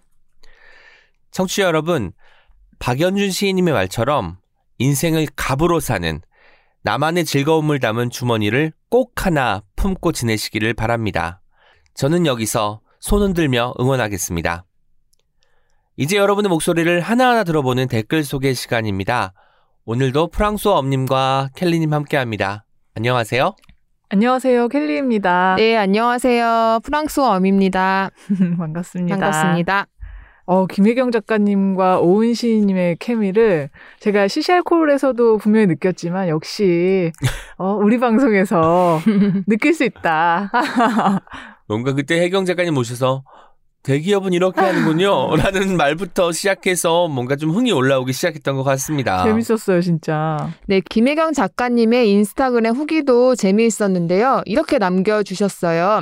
잘 나가는 인기 팟캐스트이자 사랑하는 술친구 오은 시인이 진행하는 책잇아웃에 출연. 깰깨 웃으면서 신나게 주거니 받거니 떠들다 왔습니다. 다들 부디 재밌게 들어주세요. 아무튼 술집도 계속해서 망관부. 망관부. 저 진짜 재밌었던 게 그 게시글에 댓글을 보니까 책이라고 듣고 왔다. 와, 네. 뿌듯합니다. 네, 너무 뿌듯했어요. 그중에 진짜 웃겼던 거 하나를 소개해드릴게요. 물별님께서 이렇게 남겨주셨는데요. 책이라고 듣고 왔어요. 크크크. 군뱅이 그거 정보죠. 군뱅이 얘기가 많더라고요. 그것 때문만에 온 건 절대 아닙니다. 정색. 듣기만 해도 유쾌 상쾌 톡했어요. 라고 남겨주셨더라고요. 네, 아마 조만간 김혜경 작가님께서 그 군뱅이 정보를 포스팅하시지 않을까라는 생각을 합니다. 네. 따로 부탁드리겠습니다. 네. 채널S에서 댓글이 달렸습니다. 현준맘님 남겨주셨는데요. 김원비 작가님의 아무튼 술, 김혜경 작가님의 아무튼 술집, 아무튼 읽어봐야 한다는 말씀이죠. 네, 꼭 읽어보겠습니다. 아무튼 시리즈는 짧으면서도 내밀한 작가님들의 사적 취향이 있어서 그런지 깊이가 있어서 늘 즐겁게 보고 있습니다. 책잇아웃 역시도 최고의 도서 팟캐스트이고요. 오은의 옹기종기 화팅입니다. 화팅 너무 감사합니다. 좋습니다. 화팅. 네, 그리고 팟빵에서 그날 바람님께서 아침에 산책하면서 들었는데요. 저를 지나치시던 분이 아마 실성한 사람이라고 여겼을지도 모르겠어요. 너무나 재미있는 이야기들이 많은 에피소드입니다. 그리고 주당의 한 사람으로서 회사에 출근하자마자 군뱅이 숙취 해소하는 이리저리 검색해보고 있네요. 김혜경 작가님, 코로나19 사회적 거리 두기 단계 조치 풀리고 나서 본격 음주 공개 방송 하시면 꼭 참여하고 싶네요. 와, 아마 현장에 그 열기가 뜨거울 것 같습니다. 진짜 꼭 하셔야 되는데 제일 아쉬우실 분 중에 한 분이 아닐까 이런 생각이 갑자기 드네요. 그 책에 나온 술집을 순회하면서 행사만 하더라도 몇 개예요 벌써. 그리고 지역 경제가 활성화되고. 네, 그러니까요. 네. 그리고요. 팟빵에서 매일 바다님께서는 이렇게 남겨주셨어요. 매회 댓글 남긴다는 생각만 하다가 지금에서야 남겨봅니다. 책잇아웃이 벌써 200회라니 정말 축하드립니다. 이제 1화 찾으려면 손가락이 아플 정도로 스크롤을 해야겠네요. 코로나만 아니었으면 기념식이라도 화려하게 했을 텐데 아쉽군요. 항상 무해하고 즐거운 방송 감사드리고요. 최소 400회까지는 가봅시다. 와. 화이팅! 그리고 CC알콜도 자주 듣는데 김혜경 작가님 목소리를 책잇아웃에서 들으니 정말 반갑습니다. 역시 두 분의 조합, 텐션이 장난 아니네요. 만약 취중 녹음을 했다면 지구 밖으로 튕겨나가는 텐션을 보여주셨을 듯하네요. 와. 그래서 안 하신 건가? 점점점. 이번 회차도 잘 듣고 한참 웃고 갑니다. 라고 남겨주셨어요. 고맙습니다. 정말 감사해요. 이렇게 좀 애정 어린 답변 그 댓글 읽으면 뭔가 그날의 어떤 풍경들이 맞아요. 선명하게 되살아나잖아요. 그런 순간들 때문에 저희 광부님들 늘 고맙다는 말씀 드립니다. 너무 감사드립니다. 그리고 네이버 오디오 클립에서는요. 마뉴얼님께서 이렇게까지 외부 웃음소리가 빵빵 터지는 클립 처음 들어봅니다. 너무 재밌고 웃겼어요. 유유유 눈물이 날 정도로요. 정말 매력적인 김혜경 작가님 최고의 케미 조합이네요. 라고 하셨어요. 역시 두 분의 케미 네, 방송에 정점을 찍었다고 자부합니다. 고맙습니다. 트위터에서 달소년이 남겨주셨습니다. 책일아웃 김혜경 작가님 흑역사를 얘기하시면서 너무 경쾌하게 내일의 나보다는 오늘이 부족하다 하는데 그 발랄한 태도가 가슴에 푹 꽂힘. 와, 놀랐어요 진짜. 그리고 하트에 정말 푹 꽂히는 화살 꽂히는 이모티콘 남겨주셨네요. 큐피드 화살 같은 느낌이죠. 너무 좋습니다. 어떤 책임에서 소개된 책 후기도 들어봐야겠죠? 팟빵에서 남양지티님 남겨주셨습니다. 200회 정말 축하드립니다. 처음으로 댓글 남겨요. 저는 192회 즈음부터 뒤늦게 푹 빠져버린 애청자입니다. 얼마 전 돌아오는 새벽은 아무런 답이 아니다를 읽고 긴 여운이 너무 좋았는데요. 책일아웃에 소개가 되었다는 소식을 듣고 너무 궁금해서 찾아들은 것이 계기가 되었답니다. 그때가 6월 중순이었는데 이후로는 한 회도 빠지지 않고 듣고 있어요. 시간이 넉넉할 땐 역주행도 하고 있습니다. 어떻게 듣냐고요?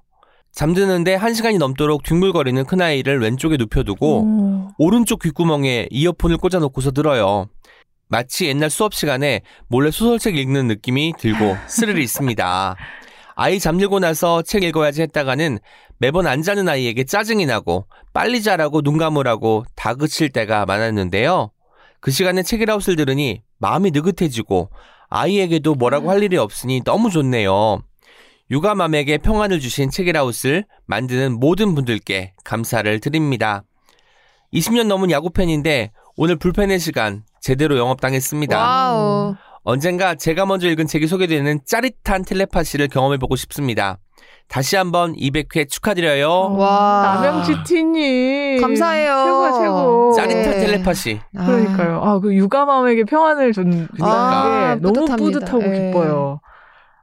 이게 아니었으면 아이에게 막 자꾸 짜증이 났고 빨리 자라고 했었을 텐데 이거 들으니까 마음에 평화 왔다. 아, 저도 어제 재택근무하면서 아이랑 팟캐스트 같이 그러니까 편집하는 거 다시 듣는 거를 같이 들었는데 이제 오은 시인님을 굉장히 친근하게 생각하고 어제는 이제 유튜브 예스TV도 잠깐 같이 봤는데 이제 밥 먹을 때 제가 컴퓨터 보는 경우가 없는데 이제 노트북을 켜놓고 밥을 먹으니까 애가 너무 신기한 거예요. 그래서 엄마 이렇게 밥 먹어도 돼? 이러면서 굉장히 즐거워했습니다. 아드님이 또 제가 옹기종기 첫화 녹음할 때 그 응원을 담은 메시지를 보내주셨잖아요. 어찌 제가 읽겠습니까? 아마 그게 몇 살 때죠? 지금 그게 3년 전이니까 5살 때죠. 아, 지금 벌써 어린이가 다 큰 어린이가 됐는데. 그리고 오은 시인님 이름이 4글자인 줄 알아요. 제가 오은 시인, 오은 시인에서 엄마 오은 시인은 오은이 이름이야. 그럼 이름이 2글자고 아 그럼 시를 쓰는 사람이라서 시인인 그러니까 시인의 뜻을 정확히 모르니까 4글자. 시를 쓰는 사람이라서 오은 시인인 거야 이름이 이렇게 얘기를.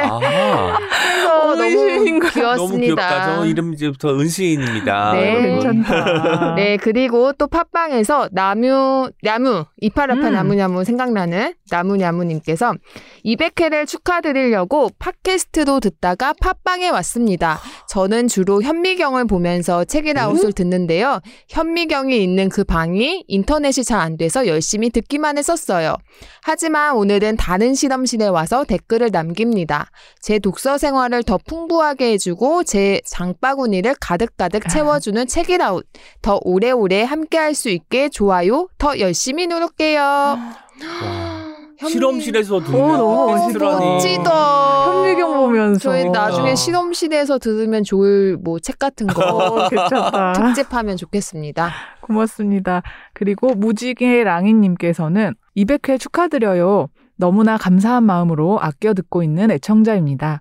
세 분 모두를 조금씩 사랑하게 되었어요. 와. 지인의 초등학생 딸에게 해방자 신데렐라를 또 다른 지인에게는 별것 아닌 선의를 선물하며 스스로 뿌듯하고 행복했어요.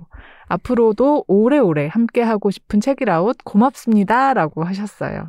저희 앞으로도 누군가에게 소중한 사람들에게 선물하기 좋은 책들 많이 소개해드리도록 하겠습니다. 그리고 네이버 블로그에서 해님께서 남겨주셨습니다. 가벼운 마음으로 들었다가 묵직하게 다가온 배윤술 도배사의 이야기.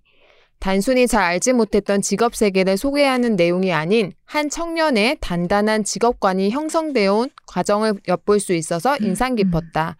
나의 일과 직업이라는 것에 대해 고민이 많은 요즘, 다양한 직업인들의 이야기가 큰 영감이 되고 있다. 많이 읽고 접하고 나를 돌아봐야지. 고여있지 말고 흘러가야지. 와, 제형 문장 너무 좋죠. 흘러가야지. 고여있지 말고 저희도 고여있지 않고요. 맞아, 열심히 흘러가고 파도를 타고 맞아요. 또 헤엄을 치고 노를 젓고 가겠습니다. 갑자기 네. 힘이 나요. 네, 힘이 납니다. 네. 지금까지 온기처럼 소박하지만 종기처럼 난데없이 등장하기도 하는 오은과 함께한 오은의 옹기종기였습니다. 내일 어떤 책임에서 또 만나요. 안녕.